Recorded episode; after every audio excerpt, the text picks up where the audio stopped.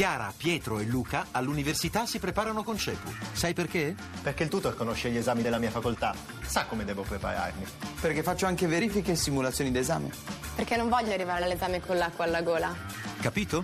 Per superare i tuoi esami, chiama CEPU all'833 1188. Stefano Colantuono, Udinese che perde, terza sconfitta di fila, l'episodio decisivo forse eh, l'espulsione di Conè al 25 della ripresa, eravate in vantaggio lì, è cambiato un po' tutto. Beh sì, è cambiato qualcosa perché è chiaro poi l'Udinese con, eh, con l'uomo in meno ha, ha, un po' tribolato, questo, però poi onestamente se andiamo a guardare tutte queste le, le grandi occasioni non è che ci sono state, ci siamo dovuti abbassare, è chiaro.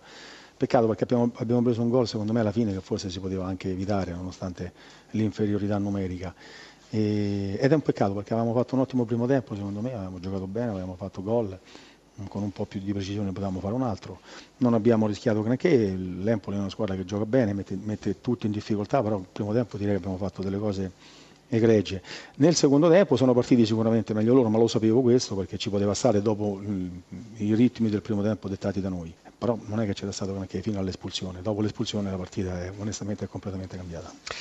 Lei ha sostituito Iturra perché poco prima sì. rischiava la seconda munizione su Saponara, allora ha pensato bene sì. di tirarlo via per, e ha messo Bruno Fernandes, però i problemi sembra che siano sì. proprio lì a centrocampo, mm. avete solo un regista con Guillerme fuori, Merkel fuori, insomma. Sì, ehm, diciamo che in questo periodo poi ci siamo anche un po' accanita la sorte perché mm, i giocatori che potevano giocare in quel ruolo li abbiamo persi tutti. Sì, Iturra era stato ammonito al ventesimo del primo tempo credo e, mm, e già un paio di volte c'era stato il rischio che potesse riprendere un giallo, oggi sono molto fiscali gli arbitri, quindi diventa pericoloso. Nell'azione precedente c'era stato un inserimento di, di Saponara che se malacuratamente Itura lo tocca e va giù è un'altra ammonizione per cui ho pensato di toglierlo per questo motivo qui per non rimanere in 10. Siamo in compagnia di Giampaolo, l'allenatore dell'Empoli, insomma una vittoria davvero importante, una vittoria meritata qui al Friuli, mister. È stata una partita dura sul piano fisico, nel primo tempo abbiamo patito l'aggressività, la fisicità de, de, dell'Udinese, poi nel secondo tempo mm, siamo riusciti a sviluppare quello che solitamente è il nostro profilo di gioco e, e portiamo a casa tre punti mm, fondamentali in questo momento del campionato che ci danno grande fiducia, che, che ci fanno proseguire sulla scia delle buone prestazioni fin qui disputate squadra.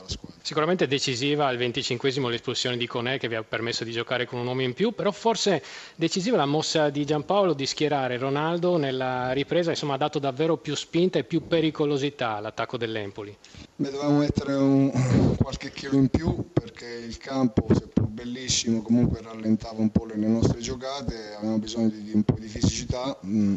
Ronaldo è stato bravo, così come è stato molto bravo Paredes, eh, non hanno tolto qualità alla squadra, anzi ci hanno dato la spinta necessaria, ma è qualcosa che io predico in continuazione con la squadra, dicendo che non è composta da 11 eh, titolari, ma la squadra è forte quando può permettersi il lusso di, di essere sempre competitiva.